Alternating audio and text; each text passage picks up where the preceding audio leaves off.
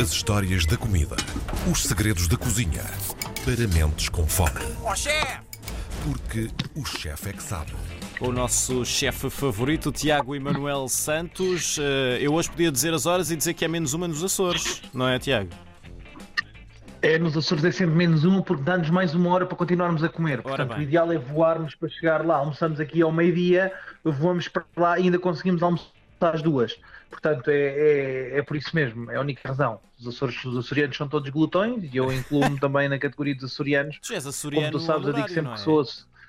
É, não, eu, eu costumo dizer aos açorianos em brincadeira que sou mais açoriano do que eles, porque eles são porque têm que ser, que nasceram, não é? Sim. É como aquele primo ranhoso que tu tens lá na família, que, que é- vai ser sempre da família, apesar de ser ranhoso. Sim. Ah, não tens escolha. Ah, eu escolhi ser e, portanto, o escolher tem muito mais impacto, não é? Porque tu podias não ser e afinal queres mesmo ser. E, portanto, eu digo que sou açoriano não de nascença, mas de escolha.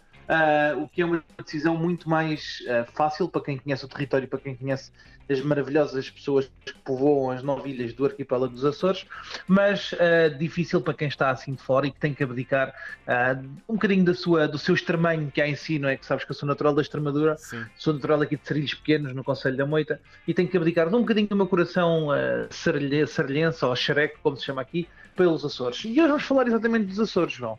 Os Açores têm aqui uma amálgama giríssima, maximum é interessantíssimo aquilo que gastronomicamente se passa nos Açores, é quase uma tese antropológica ou gastronómica daquilo que é uh, o efeito da, da insularidade na construção de uma identi- identidade gastronómica. O, o arquipélago dos Açores foi povoado, e não sei se tens bem essa noção, mas por pessoas de todo o continente português, Uhum. de todo o território português. E portanto temos diferentes zonas na ilha, umas que têm em várias ilhas, não é? Mas, por exemplo, em São Miguel é muito giro, tu tens influências muito, muito gritantes de na zona sul tens uma parte da população que veio do Alentejo, portanto há uma influência alentejana, na zona norte há uma população que veio, ah, que veio, que veio do nordeste português e portanto há aqui ah, uma influência minhota e até um pouco transmontana e portanto é giro que vais vendo em diferentes ilhas. Ah, Santa Maria, por exemplo, é riquíssima em cultura algarvia, ah, foi povoada por muitos algarvios e portanto é, é giro vermos como é que estas pessoas trazem então as comidas do seu território e depois integram elas com aquilo que são os produtos locais e criam identidades gastronómicas muito próprias. E hoje vou falar de alguns pratos que eu gosto imenso da gastronomia açoriana, ah, ainda para mais agora que estou aqui a fervilhar, que estou a preparar a nova carta, o novo menu do Baco que vai sair agora este mês e que vai ser exclusivamente regional. Opa, tinha, tinha que ter este toque de inspiração para podermos, podermos falar sobre isso. E o que é que vamos falar, João? Primeiro, ah, de um clássico. Quando se fala dos Açores, nos Açores um chicharro é um carapau pequenino, ao contrário daqui no continente em que um chicharro é um carapau grande, ok? Portanto, quando falamos em chicharrinhos, falamos de que nós chamamos de jaquinzinhos. Sim. E portanto, há um dos pratos mais icónicos de- do arquipélago que são os chicharrinhos fritos com feijões assados. Ah, e tu perguntas, pá, feijões assados? Isto é um é bocadinho se estranho. Então repara nesta maravilha, João. Pegas nos chicharrinhos, não é? Que vais passar num pouco de farinha de milho e que vais, ah, milho das furnas, que é muito abundante em milho, ah, vais passar nessa farinha de milho e vais fritar em banha de porco. Hum, Portanto, logo aqui já muito interessante. E depois o que é que são os feijões assados? Vai-se fazer uma feijoada clássica portuguesa de carnes, chouriço de carne, o nosso, o nosso feijão, feijão branco, bem manteigado, a cebola ou tomate, enfim, aquelas, aquela feijoada super clássica. E depois de estar cozinhada, vai para um tacho de barro em cima do lume, vai continuar a cozinhar a feijoada até fazer uma espécie de puré de feijoada. E vai agarrando-se no fundo e vai-se raspando o fundo quando ele agarra, depois deixa-se agarrar mais um bocadinho, volta-se a raspar e ficas com um pedaço assim de pasta de feijão assim caramelizada, tostada, crocante, estás a ver, sim, João? sim, sim. Com aquele sabor de feijoada muito profundo. Ai, Quase como se tu agarrasses uma feijoada e esmagasses o feijão todo com um garfo. E depois acompanhas isto com os chicharros e fritos. E depois leva também aqui uma cebolinha de cortume, que são os picos de cebola feitos em vinho de cheiro. ah, e um limão galego, que é um limão muito giro ah, que, que existe, que existe principalmente no Nordeste de São Miguel, que se chama galego porque é como os, como os galegos, nem são portugueses nem são espanhóis. E portanto é um limão que parece uma tangerina, mas depois é ácido e é mesmo um limão, e por isso é que se chama limão galego. Mas tem assim uma fragrância muito, muito, muito, muito, muito boa. Ah, e que tem uma frescura incrível, é um dos meus limões favoritos. Eu, aliás, trago muitos chefes ao arquipélago e cada vez que provam esse limão ficam completamente doidos. E portanto temos os nossos charrinhos fritos com, com feijões assados e limão galego, que eu acho que é assim uma, uma, uma delícia. Depois vamos até à terceira. E na Ilha Terceira há uma coisa que eu adoro, que se chamam torresmos de cabinho. Os torresmos de cabinho vêm ah, de inspiração alentejana, claramente, e vem muito de uma carne de vinha de alhos. E tu perguntas, mas porquê cabinho? E eu vou-te explicar, João, muito simples. O que é que é feito? Pega-se em pedaços de entrecosto daquela parte que tem muita carne, Sim. ok? E faz uma vinha de alhos com ma- massa de malagueta, com alhos esmagados, vinho de cheiro, mais uma vez, porque estamos nos Açores, pimenta branca, pimenta preta, banha de porco, e no dia a seguir vai-se fritar esta carne em banha de porco, tal como se faz na carne do alguidar no Alentejo. Exatamente igual.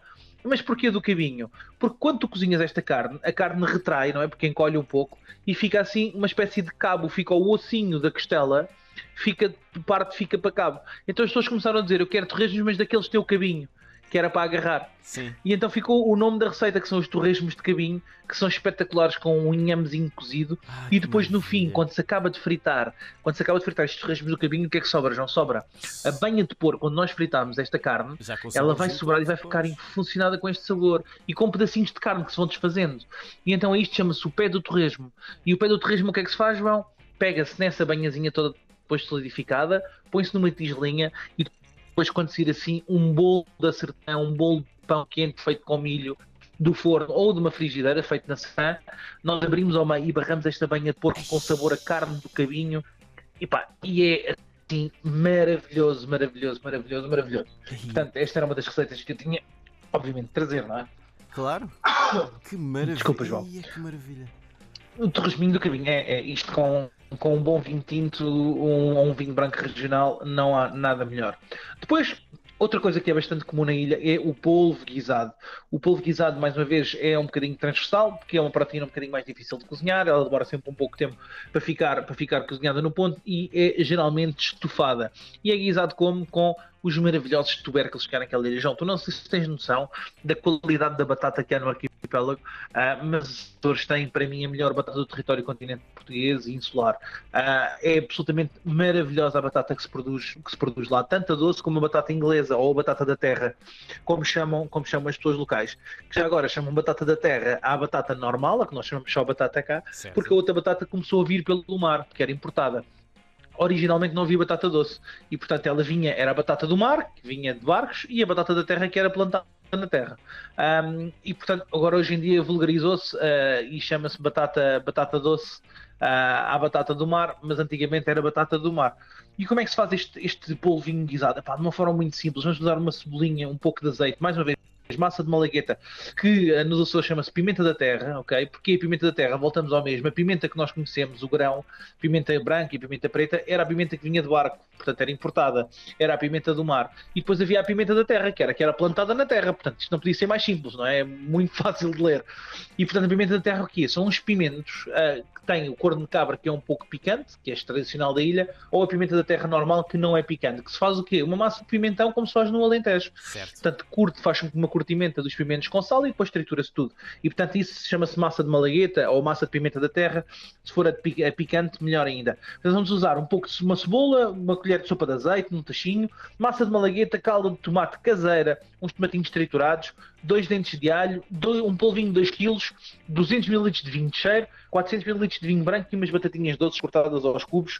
E vamos levar ah, uma panela ao, ao lume com água a ferver, todas Vejam, muito simples. Arranjamos o polvo, vamos cozinhar o nosso polvo ligeiramente, ligeiramente, deixá-lo de temperatura muito baixa a cozinhar e quando ele estiver bem, bem, bem cozinhado, vamos cortar em pedacinhos. Fazemos um refogado com as cebolas e com os ingredientes, a massa de alho, a massa de, de tomate, a massa de malagueta, deixamos apurar e quando estiver bem destilada juntamos as batatas. Estufamos as batatas, quando estiverem prontas juntamos o polvo com um pouco da água da cozedura do polvo e deixamos apurar. João, isto é das coisas mais saborosas que existem, principalmente se for feita num barro, num forno de lenha. Eu já tive esse privilégio e é absolutamente incrível. É um dos pratos mais icónicos do arquipélago que podemos comer a toda a hora e a toda a vez. Eu não sou grande Depois, fã de polvo, mas provaria. furnas. Não, João, tu ias gostar, tu ias gostar, ias gostar. Depois ainda faço uma coisa gira que é quando sobra caldo, Sim. ainda faço um pouco de arroz à parte para acompanhar este polvo guisado com batatas e um bocadinho de arroz de polvo, sabes? Epá, e fica, fica absolutamente incrível. Depois não podemos esquecer os cozidos, que são muito importantes naquilo que é a economia. Ah, o cozido, o famoso cozido das furnas, que se faz também agora, eu costumo fazer mais na Ribeira Grande, mas que também é famosíssimo cozido das furnas. Tem esta particularidade de ser cozido sem água e que se usam diferentes técnicas e que se usa quase uma destilação dos próprios ingredientes a uma baixa temperatura durante um longo período de tempo. É absolutamente incrível e eu recomendo toda a gente a provar, pelo menos uma vez na vida. Esqueçam a questão do enxofre, se for bem feito, não sabe a enxofre, Hum. não tem cheiro a enxofre, só se for mal feito. Ah, e portanto, quem quiser até combinem comigo, eu vou lá e faço um cozido com todo o gosto uh, para nós provarmos. Depois a alcatra regional da Ilha Terceira, o bife amariense de atum, feito com uma maravilhosa cebolada, a alcatrazinha feita em forno estufado lentamente, o bolo de caramelo do corvo, as queijadas da Graciosa, uh, as queijadas da Vila Franca do Campo, fofos da os Açores, o arquipélago é em si só um sítio espetacular para fazer uma saltadinha gastronómica. E eu já disse que a única sorte do arquipélago é o Guia Michelin não vender pneus para barcos para fazer a costagem, porque senão merecia por si só rotas completas para visitar todas as ilhas e provar o que melhor se faz. E nem sequer fomos ao marisco, João. Portanto, acho que para os Açores vamos ter que dedicar nove episódios, um por cada ilha, mas isso se calhar para um futuro próximo. Mas ficamos só com um cheirinho. E foi um cheirinho bem bom. Uh, eu fiquei cheio de fome e ainda com mais vontade de visitar os Açores. Se é que já, já tinha tanto e agora tenho ainda mais. Tiago, muito obrigado. Não, mas tem que ser, João. Um abraço, João. Um até abraço, para a semana. Até para a semana.